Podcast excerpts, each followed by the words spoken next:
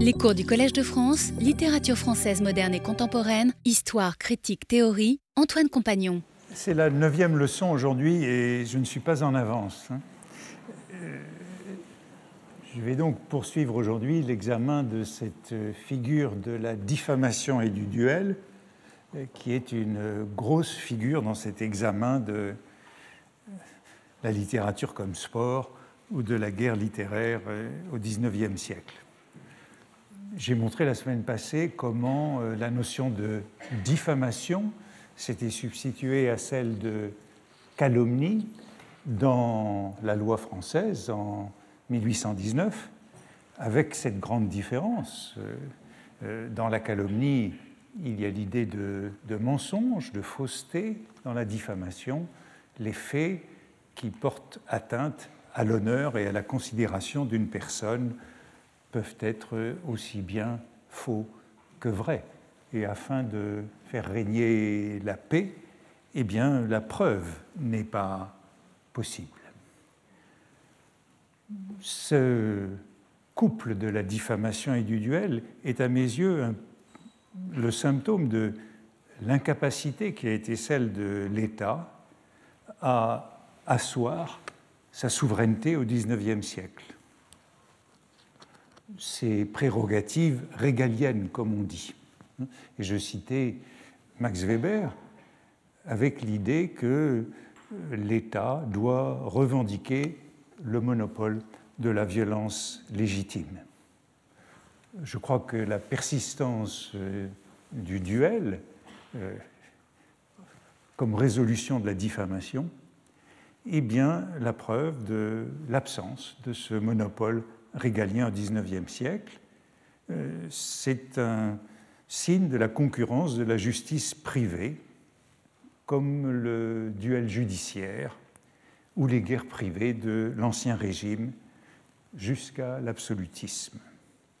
Alors bien sûr, euh, la calomnie reste le terme courant au XIXe siècle. La diffamation, c'est le terme légal.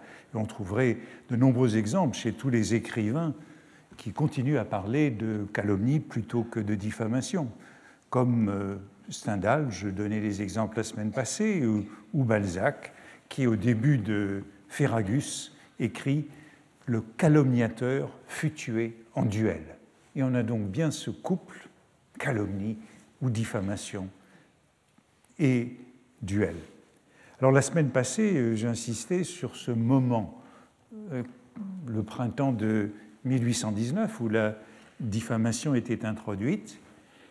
Et aujourd'hui, je voudrais montrer qu'il y a une simultanéité très exacte euh, entre les débats à la Chambre sur le projet de loi relative au délit de presse, donc sur la diffamation, et euh, une proposition de loi sur le duel.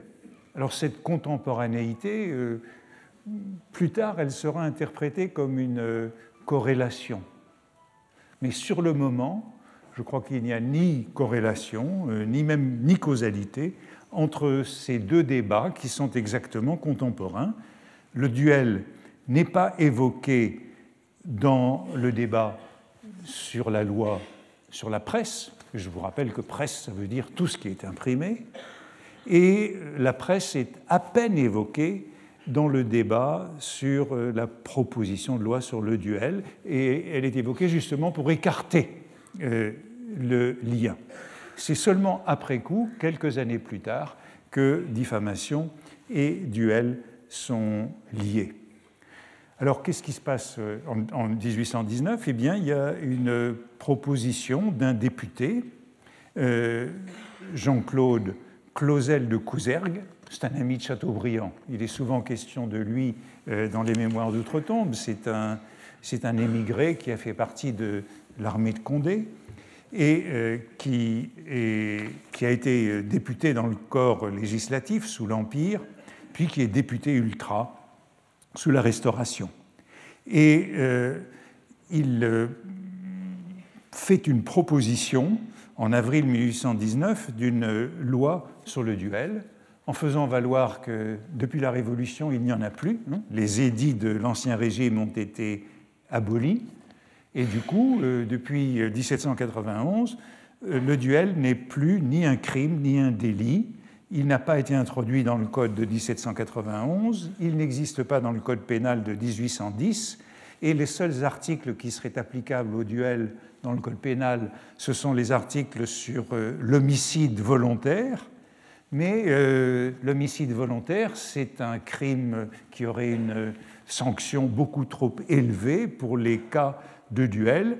Le résultat, c'est que quand, euh, quand un duelliste est poursuivi pour homicide et condamné par une cour royale, eh bien, c'est systématiquement cassé par la Cour de cassation, puisque le crime ou le délit ne figure pas au code pénal et c'est une atteinte à la séparation des pouvoirs. Donc au nom de la séparation des pouvoirs, puisqu'il n'est nulle part question de façon explicite du duel dans le code pénal, eh bien cela interdit au juge d'intervenir en l'absence d'une loi.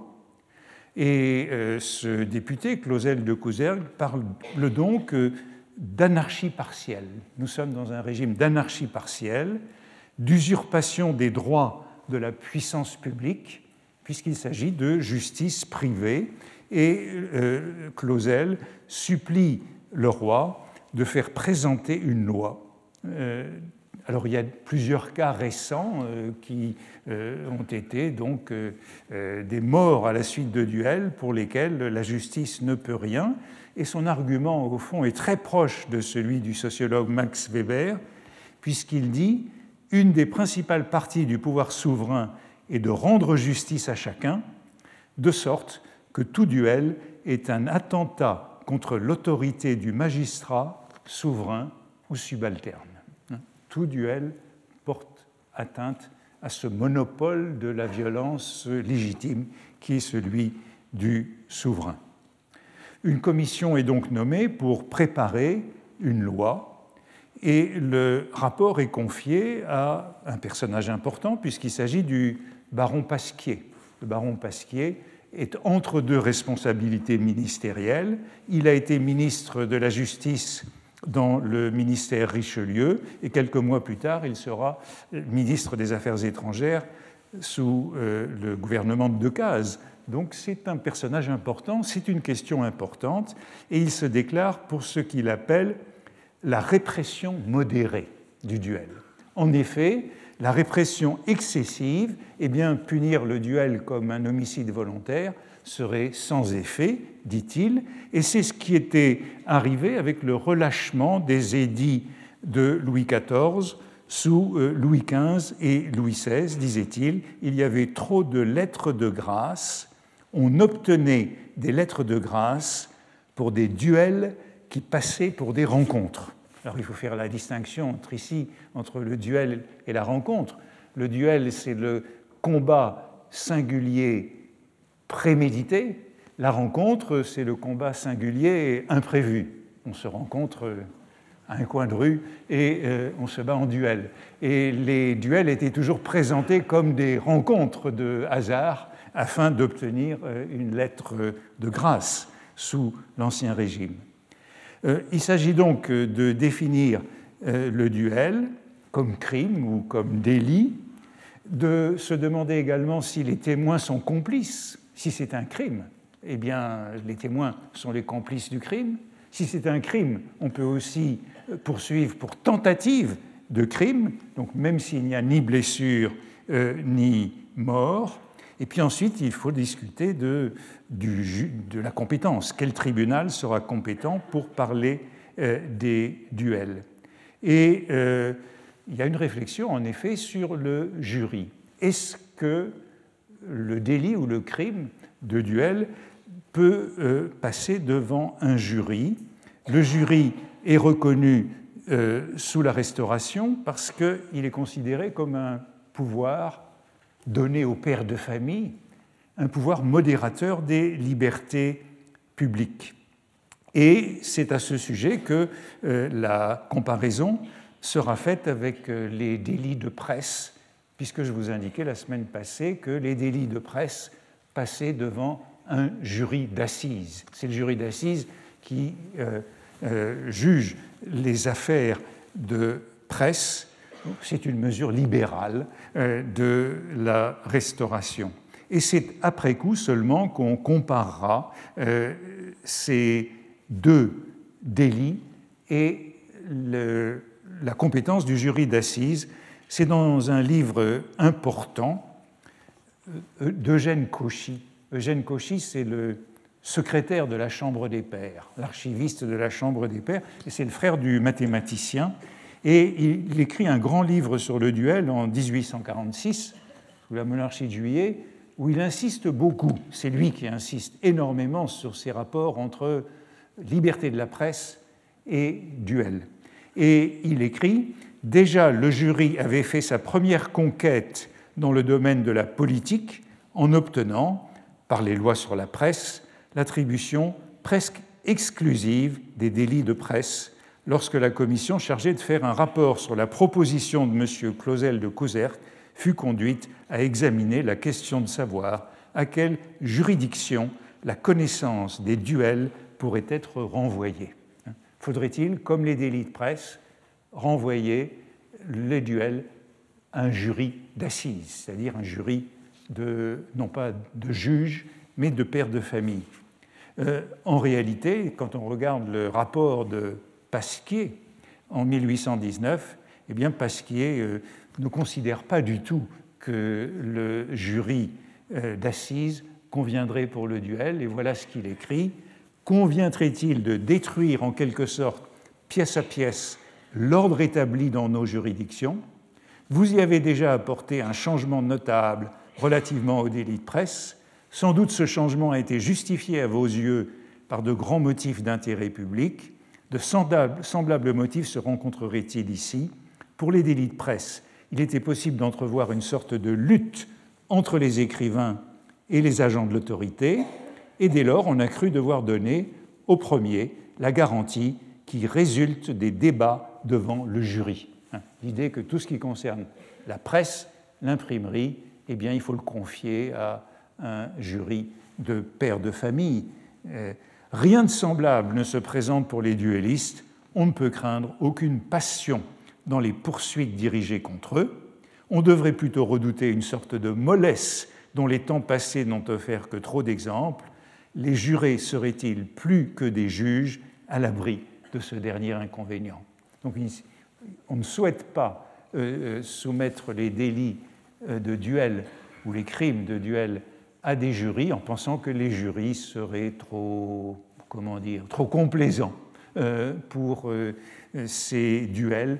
Et Cauchy le commente en disant Les pères de famille n'oseront pas condamner pour duel parce qu'ils pensent que leurs fils, bientôt, commettront eux aussi des duels, se compromettront dans des duels.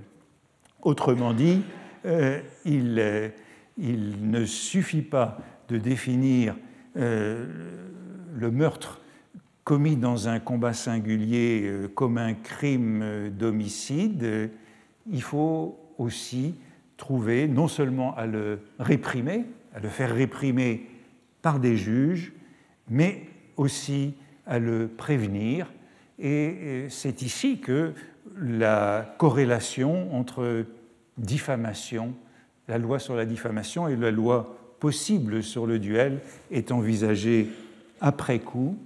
L'idée donc que euh, le jury d'assises fonctionnant dans la diffamation pourrait euh, tempérer la violence comme les jurys d'Ancien Régime, ce tribunal des maréchaux dont je vous donnais l'exemple la semaine passée dans le Misanthrope de Molière. Vous vous souvenez du sonnet d'Oronte et Oronte et Alceste sont renvoyés devant le tribunal des maréchaux, le jury d'honneur, afin de prévenir le duel. Donc il y a l'idée qui apparaît qu'un jury d'assises qui traiterait les affaires de diffamation euh, pourrait prévenir le duel, comme le jury d'honneur d'Ancien Régime. Mais enfin, euh, je dirais que c'est après coup, euh, ce n'est pas en 1819, euh, c'est sous la monarchie de Juillet que la portée du, de la de la loi sur la diffamation est ainsi comprise.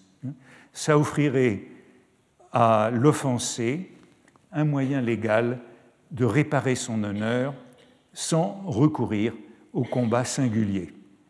Et dans l'exposé des motifs de la loi sur la presse de 1819, le ministre disait De même que l'invention de la poudre avait changé les conditions et la tactique de la guerre, la liberté de la presse devrait, devait changer profondément la tactique de l'injure.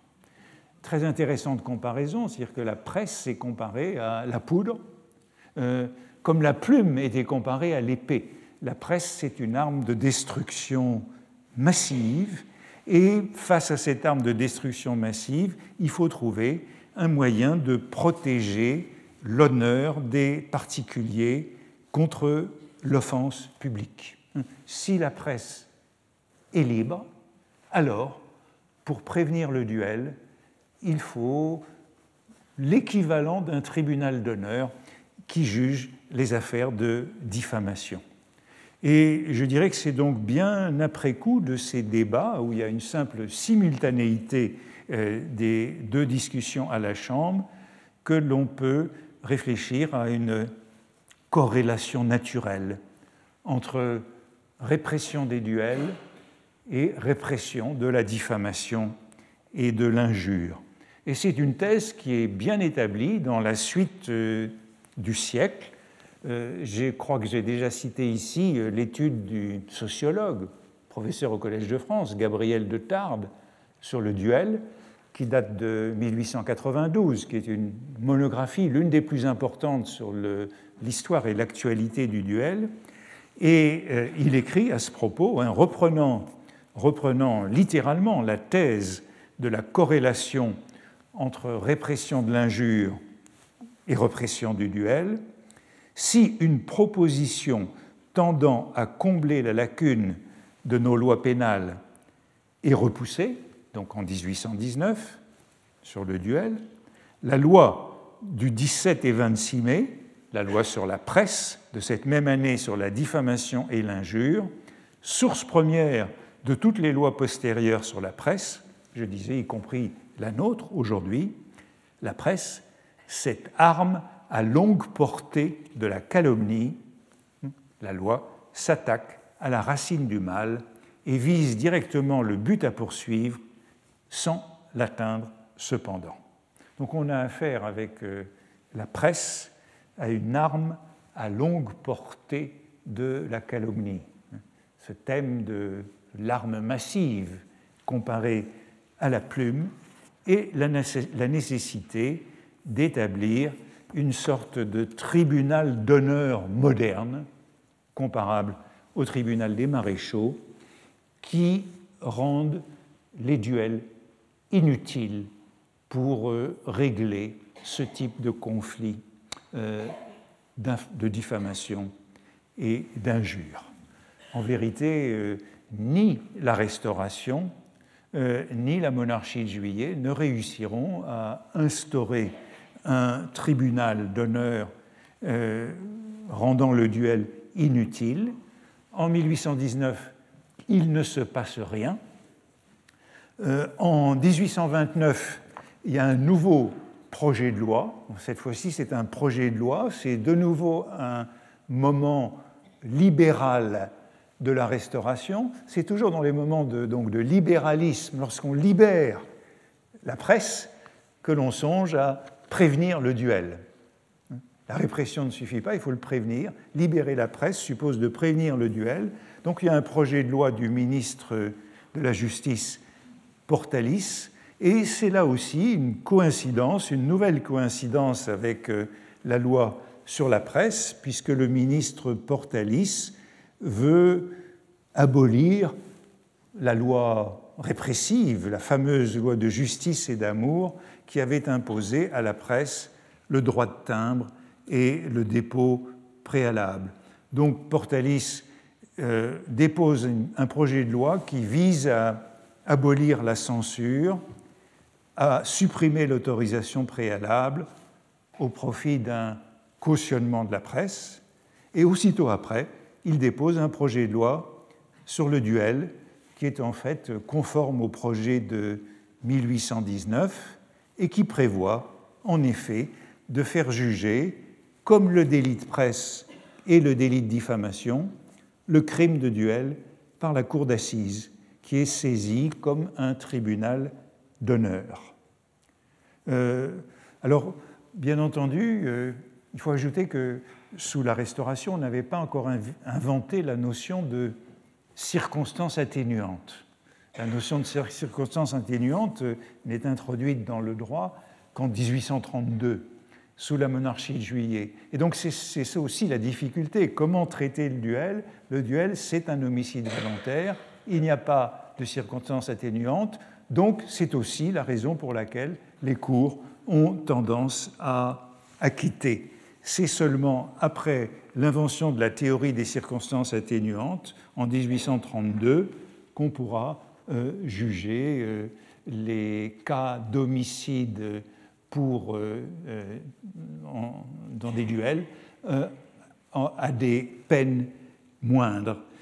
Cette loi de Portalis en 1829, elle est adoptée par la Chambre des Pairs en mars 1829, mais comme vous le savez, le régime se durcit aussi bien sur la presse euh, que sur autre chose dans les derniers mois de la Restauration, et puisqu'il n'y a plus de liberté de la presse, eh il n'y a plus véritablement besoin de lois qui servent à prévenir le duel, et la loi qui est adoptée par la Chambre des Pairs ne sera jamais discutée à la Chambre des députés avant, euh, avant euh, juillet 1830. et puis 1830, c'est une nouvelle épidémie de duels, comme le montrent ces statistiques qui figurent dans l'article de Tard, qui sont assez intéressantes puisqu'elles nous montrent le nombre des morts par duel entre 1827 euh, et 1843 euh, en France. Euh, vous voyez que on est à la fin de la Restauration, en 1828, à 29 morts au moment où on souhaite une loi qui prévienne le duel. Vous voyez qu'il euh, y a une période très agitée, comme l'appelle Tarde, qui, qui, correspond au début de la monarchie de juillet. 25 morts, 28 morts, 32 morts en 1833, on verra pourquoi tout à l'heure. Et puis, à partir de 1837, j'aurai peut-être l'occasion de dire pourquoi, euh, une baisse du nombre des morts, 1839, 6 morts, 3, 6, 7, 6 par an. Évidemment, ce n'est pas beaucoup, mais euh, il faut souligner que c'est évidemment une atteinte ou un attentat à euh, ce, que, ce, que, les députés considéraient comme la souveraineté du magistrat et du souverain. Pourquoi ces lois sur la diffamation ont-elles eu euh, si peu d'effets et pourquoi la manie du duel euh, euh, sous la Restauration s'est-elle à ce point développée et encore plus sous la monarchie de Juillet? Sans doute parce que l'autorité de l'État n'était pas reconnue en la matière et je voudrais en donner quelques exemples. D'abord, les députés eux-mêmes qui faisaient la loi, et notamment la loi sur la diffamation, se battaient beaucoup en duel. Euh, premier exemple que je voudrais donner, c'est celui d'un euh, duel célèbre qui concerne précisément un homme de lettres, euh, Benjamin Constant. Benjamin Constant se bat en duel le 6 juin 1822. Il y a donc une loi sur la diffamation, mais cette loi sur la diffamation ne sert à rien, avec le marquis Forbin des Issards. Forbin des Issards est lui aussi député, c'est un ancien émigré, député du Vaucluse, colonel, ultra, qui a publié une lettre injurieuse dans euh, deux journaux, euh, deux quotidiens euh, monarchistes, carlistes, La Quotidienne et Le Drapeau Blanc. Le Drapeau Blanc, c'est l'un de ces petits journaux royalistes cités par Balzac dans Illusions perdues. il a publié Forbin des Essarts un article le jour même. Et le jour même, ils se battent en duel ça va donc très vite hein, dans ce Paris de 1822. et il se retrouve au bois de Boulogne. Voici le récit dans Le Constitutionnel, journal euh, libéral, Le Constitutionnel. Hier, 6 du courant, euh, juin 1822, M. Benjamin Constant, ayant demandé à M. le colonel Marquis Forbin des Essarts satisfaction pour la lettre insérée par lui dans la quotidienne et le drapeau blanc du même jour, ces deux messieurs, sans autre explication, se sont rendus dans une carrière près du bois de Boulogne, accompagnés, monsieur le colonel de Forbin des Issards, par monsieur le général comte de Béthisy et monsieur de Chamoin, lieutenant des gardes du corps, monsieur Benjamin Constant, de monsieur le général Sébastiani et de monsieur le comte de Girardin, membre de la Chambre des députés. Vous voyez qu'ils sont tous les deux accompagnés de témoins qui sont véritablement des, notables du régime euh, dans les deux cas. Là, s'étant placés à dix pas l'un de l'autre et s'étant assis à cause de l'infirmité qui empêche M. Constant de marcher, ils ont, au signal donné, tiré un premier coup l'un sur l'autre et se sont manqués. M. Benjamin Constant ayant demandé qu'ils recommençassent, ils ont de la même manière tiré l'un sur l'autre un deuxième coup et se sont manqués de nouveau. Les témoins se sont opposés à ce qu'ils tirassent une troisième fois et ont déclaré que les adversaires devaient être satisfaits. Euh, faut-il ajouter que Louis Stanislas de Girardin, c'est l'un des chefs de l'opposition libérale et euh, c'est l'oncle d'Émile de Girardin qui tuera en duel quelques années plus tard Armand Carrel, grand duel littéraire dont je parlerai peut-être un jour. Bon, ce duel est célèbre non seulement parce qu'il met en cause Benjamin Constant, mais parce que c'est un duel dans, des fauteuils. Hein. Euh, et voici la version du journal des débats, euh, journal des débats qui est plus centriste, si vous voulez.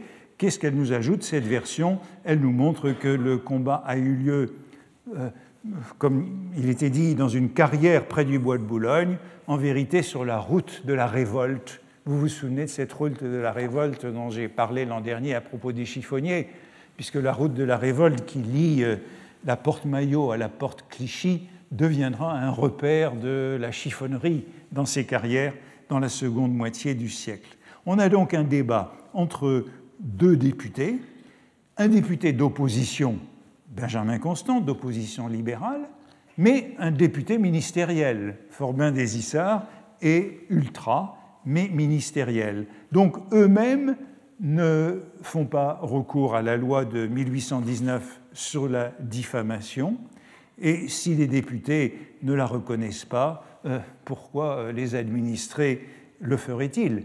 Dans l'un des récits, euh, il est dit que ce combat, ce duel ayant eu lieu dans la fin de la matinée de ce jour, Benjamin Constant euh, vient à la Chambre des députés dans l'après-midi et il est applaudi par les députés libéraux à son arrivée à la Chambre des députés. Voici une illustration de ce euh, duel, une illustration qui est un peu plus tardive, euh, puisqu'elle a l'air d'être signée Philippe Otto. Je n'en connais pas bien la, source, elle est clairement dans un, dans un journal plutôt de la seconde moitié du siècle, le duel de Benjamin Constant et de, euh, et de euh, Forbin des Issards. Hein. Duel en fauteuil. Euh, Benjamin Constant se déplaçait sur des béquilles depuis plusieurs années et il était donc invalide et néanmoins duelliste.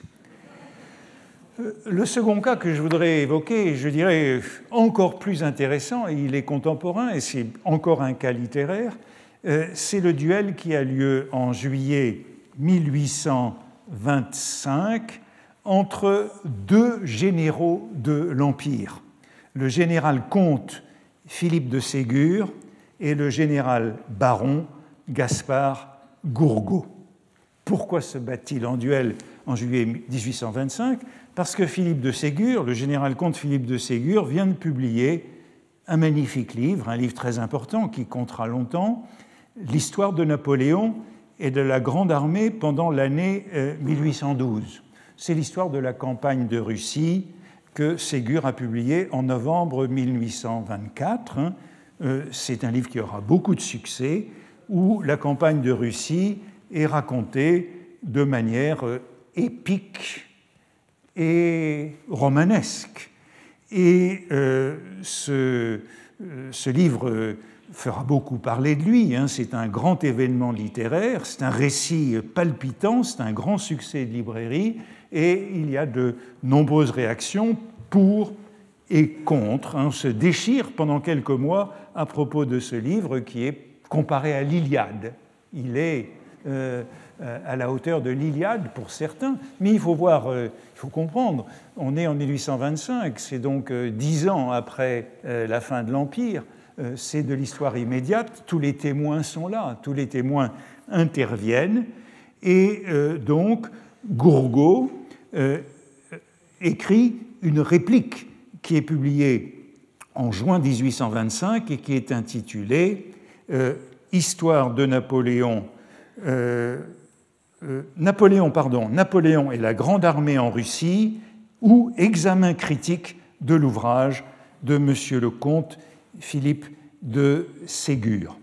Alors, il dit que euh, il dit qu'il réagit parce que le livre de Ségur, on est déjà à sa cinquième édition au mois de mai 1825, cinq éditions entre novembre et mai. C'est donc euh, en effet un gros succès de librairie pour euh, euh, un, ouvrage qui est comparé à un roman de, Walter Scott dans un certain nombre de comptes rendus. Alors la réplique de Gourgaud est extrêmement violente et elle commence dans l'avant-propos par accuser euh, l'auteur d'être euh, un général de cour, un général d'antichambre, comme on dit. Et voici ce qu'il écrit.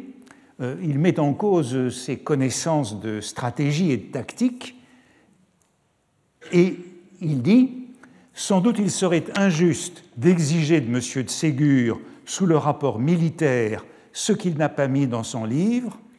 Il a bien le rang et le titre de général, mais où en aurait-il acquis l'expérience?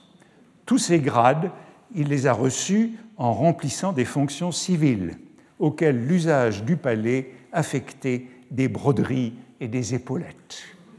Bref, c'était un général de cour, et Gourgaud, il faut ajouter que Gourgaud, évidemment, euh, c'est un euh, c'est un compagnon de Napoléon euh, à Sainte-Hélène. Hein. c'est l'auteur avec Montelon, juste avant, en 1823, des Mémoires de Napoléon à Sainte-Hélène. C'est donc un inconditionnel de l'empereur. Et en vérité, il a été chargé par les inconditionnels de prendre la plume pour répliquer à Ségur. Et il dit, bien sûr, pour tous les, pour tous les soldats de la Grande Armée qui lisent Ségur, ils ne sont pas dupes, mais, précise-t-il, les jeunes lecteurs, donc l'inquiétude c'est que les jeunes découvrent les campagnes de la Grande Armée dans ce livre, les jeunes lecteurs ont pu croire que ce général qui s'érigeait en juge du grand homme avait combattu à ses côtés, tandis qu'il n'avait été employé qu'à faire ses logements. Il préparait, comme elle, tous les deux ont été aides de camp de, euh, de l'empereur, mais euh, Ségur euh, c'était l'intendance qui préparait euh, le lit de Napoléon. Et cela, je crois, donne le ton.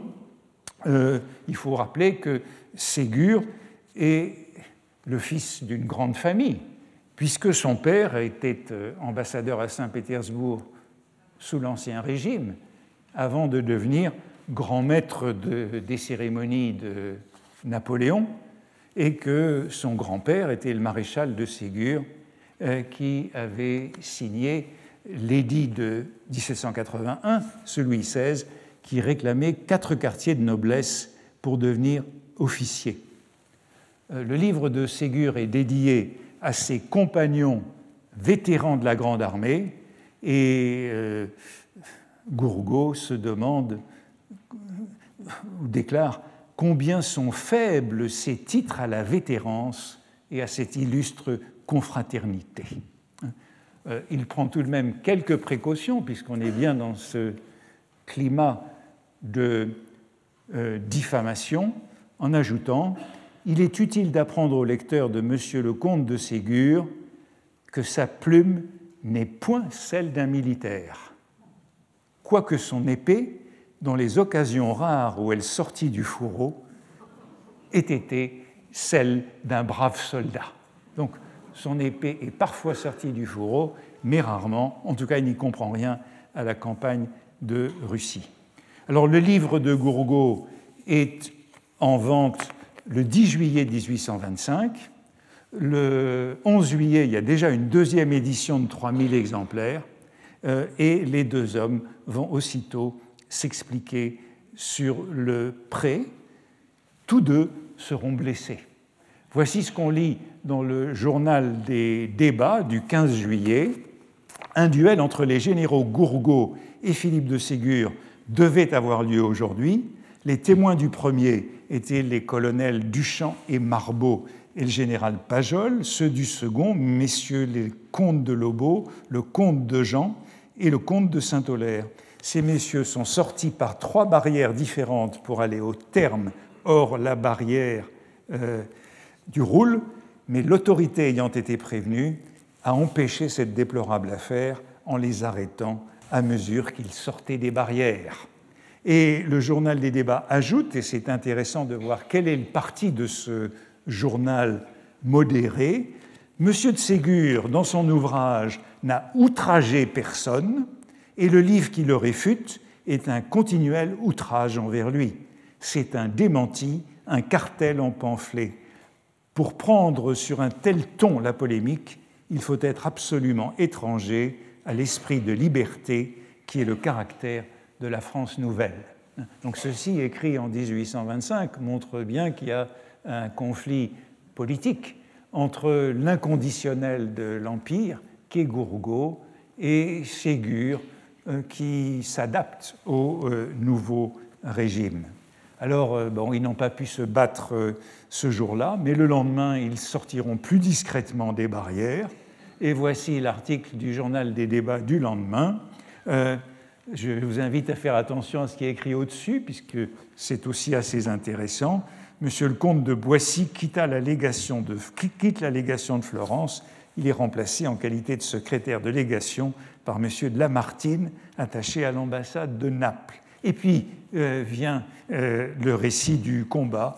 Nous rendrons compte plus tard de l'écrit de Monsieur le général Gourgaud, mais ce que nous croyons devoir faire connaître aujourd'hui et que nous apprenons comme un fait certain, c'est que Monsieur le général comte de Ségur s'étant trouvé offensé des personnalités. Vous retrouvez cette expression que j'ai longuement commentée, ces personnalités, hein, j'y ai consacré une leçon au sens euh, du XIXe siècle, c'est trouvant offenser des personnalités contenues dans l'ouvrage de M. le général Gourgaud, lui en a demandé satisfaction. Hier, la gendarmerie a empêché que cette affaire se terminât. Ce matin, elle a eu lieu. Monsieur le général Gourgaud avait pour témoin Monsieur le général Comte Pajol et Monsieur le colonel Duchamp. Ceux qui accompagnaient Monsieur le général de Ségur étaient Monsieur le général Comte de Lobo et Monsieur le général Comte de Jean, tous deux anciens aides de camp de Napoléon. On n'a que des anciens aides de camp de Napoléon euh, dans cette affaire. Monsieur de Ségur a reçu d'abord une légère blessure au bras, ensuite le général Gourgaud en a reçu une dans le corps, alors les témoins ont décidé que le combat était fini et que cette affaire ne devait pas avoir d'autre suite. Dans le constitutionnel journal libéral, euh, on apprend que euh, ce combat a eu lieu, puisqu'ils avaient raté à la barrière du Roule, euh, ça a eu lieu à la barrière du Maine. Hein. On sort de Paris pour trouver un endroit où se battre, et ce sont tous des officiers de l'ancienne armée, tous ces officiers de l'ancienne armée, et ainsi les deux sont blessés et euh, le combat est levé par les témoins. Ce qui est intéressant, c'est que ces deux articles nous disent qu'ils ont été tous les deux blessés, mais euh, la tradition voudrait, quand on, lit les, les, récits contemporains, les récits d'aujourd'hui, seul euh, Ségur aurait été blessé. Je ne sais pas très bien euh, pourquoi. Euh, peut-être que ça correspond à cette longue superstition qui voudrait, tout au long du XIXe siècle, c'est Tard qui le fait remarquer, dans la littérature du XIXe siècle, le, le, duel est encore conçu comme un jugement de Dieu. Et on peut supposer que ce sont donc plutôt des Napoléoniens qui ont réécrit l'histoire, puisque selon les histoires que l'on peut trouver aujourd'hui, euh, seul Ségur aurait été blessé. C'est donc une histoire très intéressante que celle-ci, qui a beaucoup intéressé les contemporains. Il en est largement question sous la plume de Stendhal, qui, euh, ce n'est pas par hasard, s'est intéressé à cette affaire. Euh, il l'évoque dans sa correspondance de juillet 1825, euh, il écrit Le général Gourgaud, dans sa réfutation de M. de Ségur, a, dit-on, insulté le dit Ségur. On parle beaucoup d'un duel pour demain. Et euh, Stendhal a rendu compte très longuement des deux livres. Hein. Il fait un compte-rendu de l'ouvrage de Ségur. C'est l'époque où Stendhal tient une chronique dans le London Magazine. Et il, écrit un article très long de plus de 20 pages sur euh, l'histoire de la campagne de Russie de Ségur dans le London Magazine de février 1825. Ce qui l'intéresse dans ce livre, c'est que Ségur y décrit ce que Stendhal appelle les tares morales de l'empereur, qui lui ont fait euh, s'embourber dans cette campagne de Russie, jaloux, haïssant le mérite, et Stendhal va plus loin encore que Ségur, puisqu'il s'en prend au despotisme de Napoléon comme cause de cette euh, défaite. Alors, euh, Stendhal n'est pas dupe, il critique le style romantique de Ségur, emphatique, qui, dit-il, imite Madame de Staël et ressemble, euh, dans, sous la plume de Stendhal, ce n'est pas un compliment, euh, il dit que le style de Ségur est analogue à celui de Chateaubriand, de Lamartine et de Hugo. Il écrit comme Chateaubriand, Lamartine et Hugo. Bon, euh, et puis euh, Stendhal dit aussi qu'il est un petit peu prudent dans son jugement des vivants qu'il faut ménager. Mais, néanmoins, pour Stendhal, il est un écrivain sui generis et son livre tel qu'il est, est un chef-d'œuvre. Lorsque, au mois d'août 1825, il rend compte du livre polémique de Gourgaud, euh, dans le même London Magazine, il n'a évidemment aucune sympathie pour cet ouvrage, mais il est intéressant qu'il nous donne le chiffre de vente euh, du livre de Ségur en août 1825. Selon Stendhal, ce serait 22 000 exemplaires. 22 000 exemplaires, c'est énorme, c'est énorme. En 1825, c'est le chiffre qui est atteint par les romans de Walter Scott.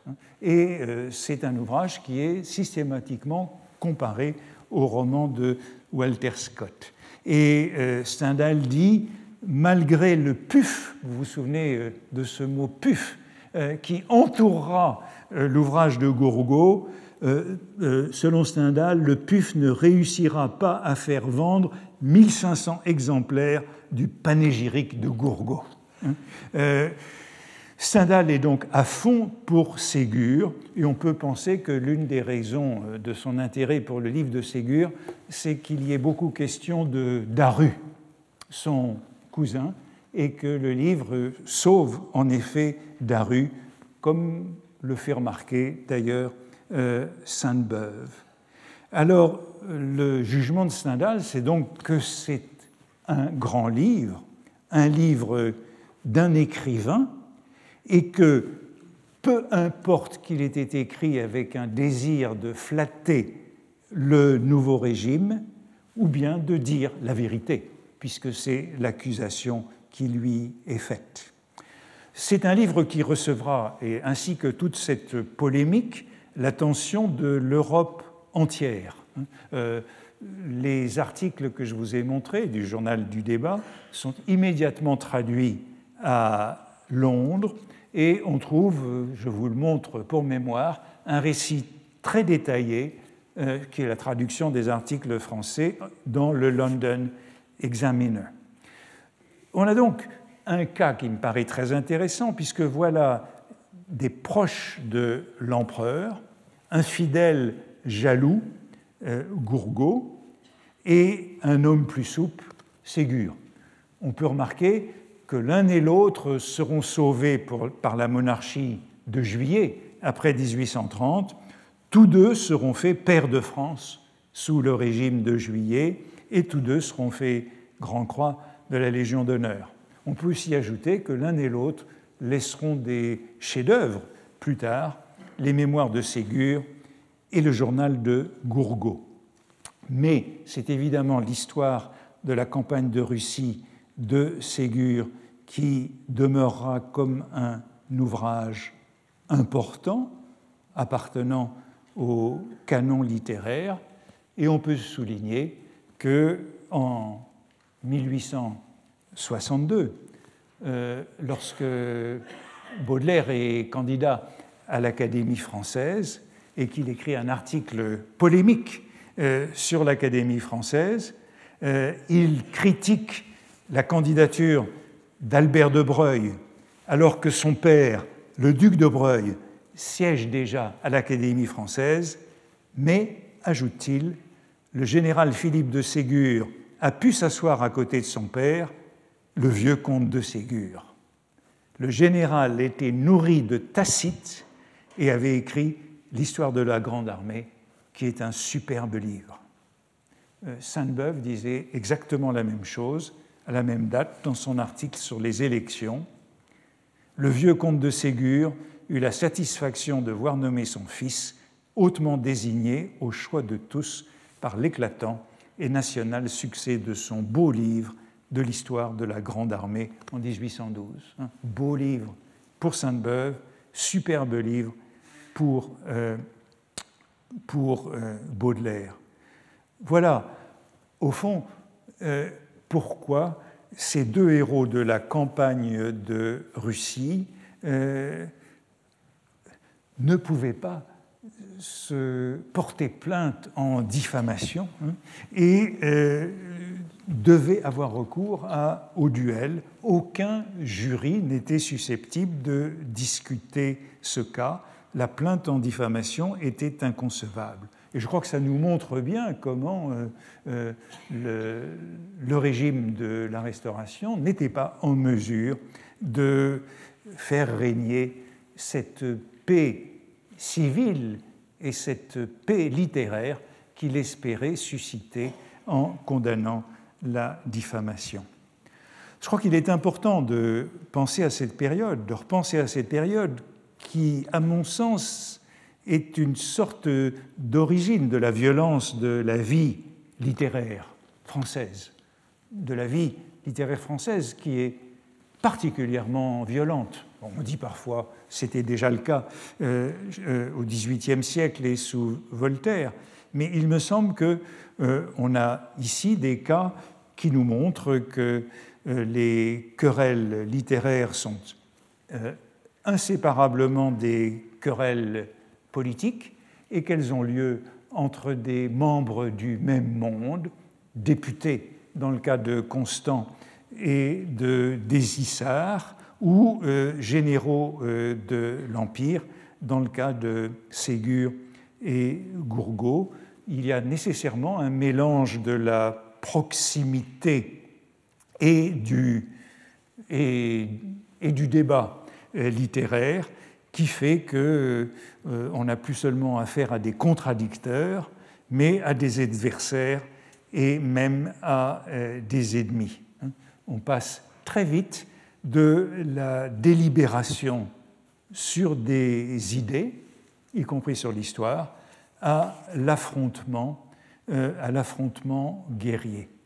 Et je crois que c'est cela qui fait, durant toute cette période, euh, du duel, euh, à la fois la métaphore de la vie littéraire et le prolongement de l'activité littéraire. Je vous rappelle cette initiation de, Lucien de Rubempré, lorsqu'il pénètre pour la première fois chez Lousteau, qui sera son mentor euh, dans le Paris littéraire, euh, voici ce qu'on lit. Sur le manteau de la cheminée errait un rasoir, une paire de pistolets, une boîte à cigares. Dans un panneau, Lucien vit des fleurets croisés sous un masque. Hein. Une paire de pistolets, des fleurets croisés sous un masque, euh, ce sont les, instruments indispensables, aussi bien que la plume de l'écrivain. Alors j'ai dit que euh, c'est ainsi que se déroule la vie littéraire française du moment, mais euh, on peut ajouter que loin de Paris, lorsqu'on est français, eh bien, on déplace cette tendance au duel. Vous avez vu que Lamartine avait été nommée dans ce petit entrefilet. Lamartine est nommé secrétaire de légation à Florence en, 1825, eh bien, euh, quand il y arrive, il doit aussitôt se battre en duel. Pourquoi Lamartine doit se battre en duel? Parce que, tandis qu'il était en congé à Paris, entre Naples et Florence, il a eu la sotte idée d'achever le poème interrompu de Child Harold, le poème de Byron, interrompu par la mort, il a donné le dernier chant du pèlerinage d'Harold, publié en mai 1825, ce qu'il appelle un pastiche sérieux, pastiche sérieux dans lequel figurent deux vers qui seront pris pour une injure lorsqu'il arrivera en Italie. C'est Byron qui parle, avant de partir pour la Grèce où il mourra, et qui dit Je vais chercher ailleurs, pardonne, ombre romaine, des hommes et non pas de la poussière humaine. Eh bien, lorsqu'il arrive en Italie, cette poussière humaine se rebellera, et euh, voici ce qu'il écrit dans son commentaire euh, des méditations poétiques repris dans le cours familier de littérature. À peine y fus-je arrivé à Florence qu'une vive émotion patriotique s'éleva contre moi. On traduisit mes vers séparés du cadre, on les fit répandre à profusion dans les salons, au théâtre, dans le peuple. On s'indigna dans des articles de journaux et dans des brochures de l'insolence du gouvernement français qui envoyait pour représenter la France dans le centre de l'Italie littéraire et libérale un homme dont les vers étaient un outrage à l'Italie. N'oublions pas qu'outrage, euh, c'est un mot qui a le sens d'atteinte à l'honneur depuis la chanson de Roland.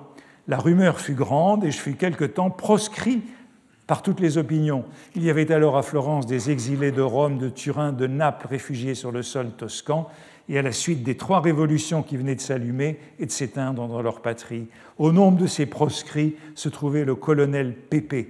Le colonel Pépé était un des officiers les plus distingués de l'armée. Il avait suivi Napoléon en Russie de nouveau la campagne de Russie. Il était de plus écrivain de talent, il prit en main la cause de sa patrie, il fit imprimer contre moi une brochure dont l'honneur de mon pays et l'honneur de mon poste ne me permettait pas d'accepter les termes. J'en demandais satisfaction. Nous nous battîmes dans une prairie au bord de l'Arnaud, à une demi-lieue de Florence. Nous étions tous les deux de première force en escrime. Le colonel avait plus de fougue, moi plus de sang-froid. Le combat dura dix minutes. J'eus cinq ou six fois la poitrine découverte du colonel sous la pointe de mon épée. J'ai évité de l'atteindre. J'étais résolu de me laisser tuer plutôt que d'ôter la vie à un brave soldat criblé de blessures pour une cause qui n'était point personnelle et qui, au fond, honorait son patriotisme. Je sentais aussi que si j'avais le malheur de le tuer, je serais forcé de quitter l'Italie à jamais. Après deux reprises, le colonel me perça le bras droit d'un coup d'épée. On me rapporta à Florence. Ma blessure fut guérie en un mois. Bon, le duel était puni de mort en Toscane, euh, et Lamartine, lui, comme euh, diplomate, était couvert, mais il dut prier le grand-duc de ne pas proscrire le colonel Pépé. Le résultat, c'est qu'ils devinrent amis. D'adversaires, ils devinrent amis, et c'est seulement à ce moment-là que Lamartine, dit-il, publie son mémoire judiciaire. Et c'est très intéressant puisqu'il se défend à la fois par la plume et par l'épée. Mais la plume doit venir après l'épée. Il faut d'abord utiliser l'épée. Et il écrit Je ne voulus plaider de la plume qu'après le jugement de l'épée. Et n'oublions pas que le jugement de l'épée, c'est un jugement divin encore. Je ne voulus plaider de la plume qu'après le jugement de l'épée, et je ne consentis à publier ma défense que lorsque je pus la signer de la goutte de sang de ce duel d'honneur non personnel mais national. Alors il écrit, donc il se défend par la plume après l'épée, mais si euh, l'épée, comme il le dit, il aurait pu tuer trois fois Pépé, mais il s'est euh, laissé euh, atteindre pour terminer le combat, eh bien, c'est aussi qu'il se sent en tort. Il a commis une faute et dans ses mémoires politiques, il donne un récit encore plus long de cet épisode dans lequel il revient sur ce pastiche sérieux de Byron qu'il avait commis. Et cette fois-ci, c'est son combat avec Byron qu'il condamne. S'il est coupable, c'est d'avoir voulu rivaliser avec Byron. C'est cette fois-ci le sens de l'agone que j'avais évoqué euh, chez Harold Bloom. C'est là où est sa faute. J'avais tort, dit-il dans ses mémoires politiques. J'étais digne d'admirer et de pleurer ce grand homme, Byron. Je n'étais pas digne de me mesurer à armes inégales avec son ombre. Le faire parler, c'était prendre l'engagement de l'égaler. Je n'en étais pas capable. Et euh, donc, euh, il a dû se battre de deux manières, comme il dit, je résolus d'y répondre à Pépé de deux manières, par la plume pour le public, par l'épée pour le colonel. Vous voyez que c'est à ajouter au dossier la figure que j'ai évoquée auparavant de la plume et de l'épée, mais je crois que c'est un beau témoignage d'un état d'esprit, d'une mentalité de noblesse d'épée répandue chez les hommes de lettres euh, dans ce moment-là. J'aurais voulu évoquer, mais l'heure tourne, euh, deux autres cas très célèbres de cette fin de la Restauration, deux morts en duel en 1829 et 1830, juste avant la Révolution de juillet, parce que ce sont euh, des cas qui seront souvent cités par la suite. C'est le cas d'un jeune poète, euh, Charles Doval, qui est mort en 1822 à 22 ans, qui est mort euh, pour un calembour. Il avait écrit dans un petit journal, Le Lutin, que M. Mira, M. Mira, qui était euh, le directeur du théâtre des variétés, qui lui avait refusé une place à l'entrée, n'était peut-être Mira sévère, mais ne sera jamais à coup sûr Mirabeau. Monsieur Mira euh, a considéré que c'était une insulte. Euh, ils se sont battus et le pauvre Doval est mort à l'âge de 22 ans. Et dans ce duel, je voudrais insister, vous avez vu que dans les cas précédents, après deux coups de revolver ou de pistolet ou euh, quelques coups d'épée, les témoins arrêtent le duel. Eh bien, comment ça s'est passé? Là, le duel commence à l'épée, à la porte de Clignancourt. Mira est blessé, demande de continuer au pistolet, et les témoins n'arrêtent pas le combat, et Doval est atteint à la poitrine à la quatrième balle. Vous voyez que euh, je vous avais cité, je crois, dans l'un des premier cours, ces mots de Grisier, le grand maître d'armes du XIXe siècle, euh, qui euh, disait quelque part, dans une affaire, ce ne sont pas les épées et les pistolets qui tuent, ce sont les témoins. Et là, nous avons de bons exemples du fait que ce sont les témoins qui tuent euh, dans les combats. Et voilà ce que disait euh, l'un de ses amis euh, dans la publication de ses poèmes après sa mort en 1830, avec une préface de Victor Hugo, c'est juste avant Hernani, le journalisme est une arme dangereuse. Euh, journalisme est une arme dangereuse, appelé par sa mission périlleuse à juger les écrits et les actions des hommes, il avait eu le malheur de blesser un amour propre, etc. Bon, il est mort vraiment pour très peu de choses. L'autre cas que j'aurais voulu signaler, c'était celui de Signol. Euh, c'est un autre, il est mort juste euh, en juin 1830, à la veille de euh, la, la, Révolution, et c'est un personnage intéressant puisqu'il était l'auteur d'un drame intitulé Le duel, dans lequel un personnage mourait en duel, ainsi que l'auteur d'une apologie du duel, apologie du duel en 1829, au moment où il y avait un projet de loi sur le duel.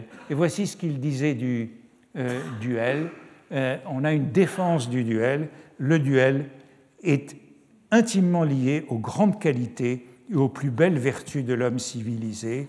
Il est l'essence de cette législation morale à laquelle ne peut jamais se soustraire le fripon, le lâche, le calomniateur de bonne compagnie que la pénalité établie ne peut souvent atteindre. Donc la pénalité établie, c'est la loi sur la diffamation, et qui tremble devant cette inflexible législation de convention dont il ne saurait dénier la puissance sans se couvrir de honte et d'opprobre. Alors ces deux cas, Deval et Signol, ce sont deux cas qui sont très souvent répétés dans évoqués dans la suite du siècle. Jules Janin leur consacre un chapitre dans son Histoire de la littérature dramatique, et Dumas les évoque tous les deux dans ses mémoires, longuement. Dumas était ami des deux, mais enfin Dumas était ami de tout le monde, et il figure partout, il est présent à tous les enterrements.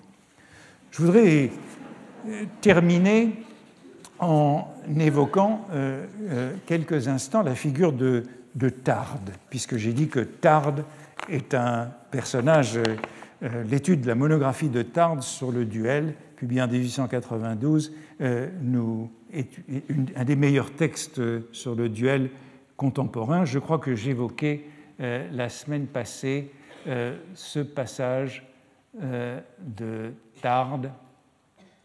Voilà. Euh, euh, sur la présence des duels dans la littérature. Si l'on comptait les duels contenus dans les romans, les comédies, les drames qui ont vu le jour en France depuis dix ans, texte de 1892, donc c'est la décennie des années 1880, euh, on trouverait certainement ce nombre 20 ou 40 fois supérieur à celui des duels qui ont réellement eu lieu dans le public français. Je ne suis pas aussi sûr que si l'on comptait de même tous les adultères et tous les suicides imaginés par nos romanciers et nos dramaturges, leur chiffre s'éleva beaucoup au-dessus de celui des adultères ou des suicides vrais. Les historiens de l'avenir, si par hasard ils nous jugent d'après notre littérature, nous croirons beaucoup plus breteurs que nous ne le sommes en réalité. Parce que voilà un diagnostic qui montre bien cette particulière affinité de la littérature et du duel. Et la, monographie de Tarde de 1892 repose sur un livre qui vient de paraître, vient de paraître en 1891, un livre intitulé Annuaire du duel 1880-1889, qui est signé du pseudonyme de Ferréus. Ferréus, c'est en vérité Édouard Dujardin. Édouard Dujardin, euh, que nous connaissons bien puisqu'il est l'inventeur du monologue intérieur en littérature, le précurseur du courant de conscience euh, utilisé par euh, Joyce dans Ulysse et l'auteur de cette nouvelle Les lauriers sont coupés, publiée en 1887 dans la revue indépendante. Et je suis comment dire, intrigué par le fait que l'auteur l'inventeur du stream of consciousness, soit l'auteur d'un annuaire du Nuel 1880-1889, qui est présenté comme le bottin de l'épée et du pistolet, le répertoire des affaires d'honneur. Et dans euh, ce euh, livre, eh bien, l'une des raisons que je trouve, c'est qu'il y a un duel d'Édouard Dujardin lui-même dans le livre de Ferréus, ex-directeur de la revue indépendante, avec M. Victor Jose, collaborateur de la revue indépendante, altercation à la suite de laquelle M. Dujardin se juge offensé. Euh, même si euh, les romans exagèrent, comme dit Tarde, s'appuyant sur les statistiques de ce livre, Montre que deux tiers des duels civils entre 1880 et 1889 sont entre des hommes de lettres. Alors les statistiques valent ce qu'elles valent, tous les euh, duels ne sont pas répertoriés, mais sur 598 duels en 10 ans, vous voyez en gros 60 par an, il y en a 363 qui sont entre des hommes de lettres et 60 entre des hommes politiques. La distinction est sans doute difficile à faire, mais Tarde euh, en conclut cette prépondérance énorme et presque absorbante du duel littéraire est à remarquer. Et il l'explique ainsi par le fait que la littérature, l'homme de lettres, s'est substitué au clerc du Moyen Âge et à l'aristocrate de l'Ancien Régime comme directeur des esprits. Euh, la classe littéraire, dit-il, a emprunté à la noblesse le goût fashionable et aristocratique du duel, mais en le façonnant à son gré, dirons-nous qu'il est devenu, le duel, le risque professionnel du métier de publiciste, ou bien l'un de ses trucs et de ses moyens de réclame. À la fois risque professionnel de la vie littéraire et moyen de réclame hein, dans cette décennie. La classe des hommes de lettres peut être considérée comme le conservatoire du duel parmi nous, et l'on est autorisé à dire, d'après les chiffres ci-dessous, que si les journalistes ne donnaient pas ce fâcheux exemple au reste de la nation, aucun civil en France ne se battrait plus. Donc c'est la littérature qui entretient euh, le duel, et quand on analyse ces statistiques, eh bien, on s'aperçoit que eh bien, tous ils se sont battus. Catulle Mendès est cité sept fois dans cette décennie, Mirbeau six fois, parfois c'est comme témoin, non pas comme duelliste, Barès quatre fois, mais seulement euh, un combat en 1889, et euh, Jean Lorrain, et, etc. Jean Lorrain qui se battra avec Proust quelques années plus tard et changera deux balles dans le bois de Meudon. Si bien que j'avais, je dois dire, pas remarqué que dans la, la revue indépendante, revue symboliste bien connue, on a dans chaque numéro euh, cette publicité, salle d'armes, Baudry, professeur, 10 rue Saint-Lazare, et je suppose que c'était là euh, qu'Édouard Dujardin allait s'entraîner de 7 h du matin à 11 h du soir, hein, euh, avant de euh, se battre comme tous ces hommes de lettres de la génération symboliste.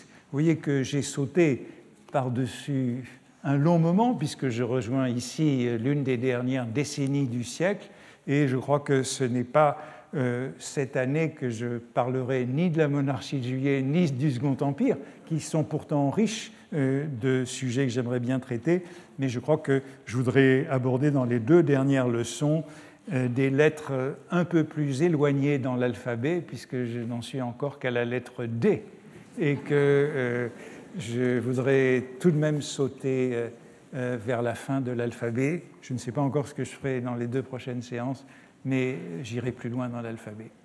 Merci. Retrouvez tous les contenus du Collège de France sur www.colège-2-france.fr.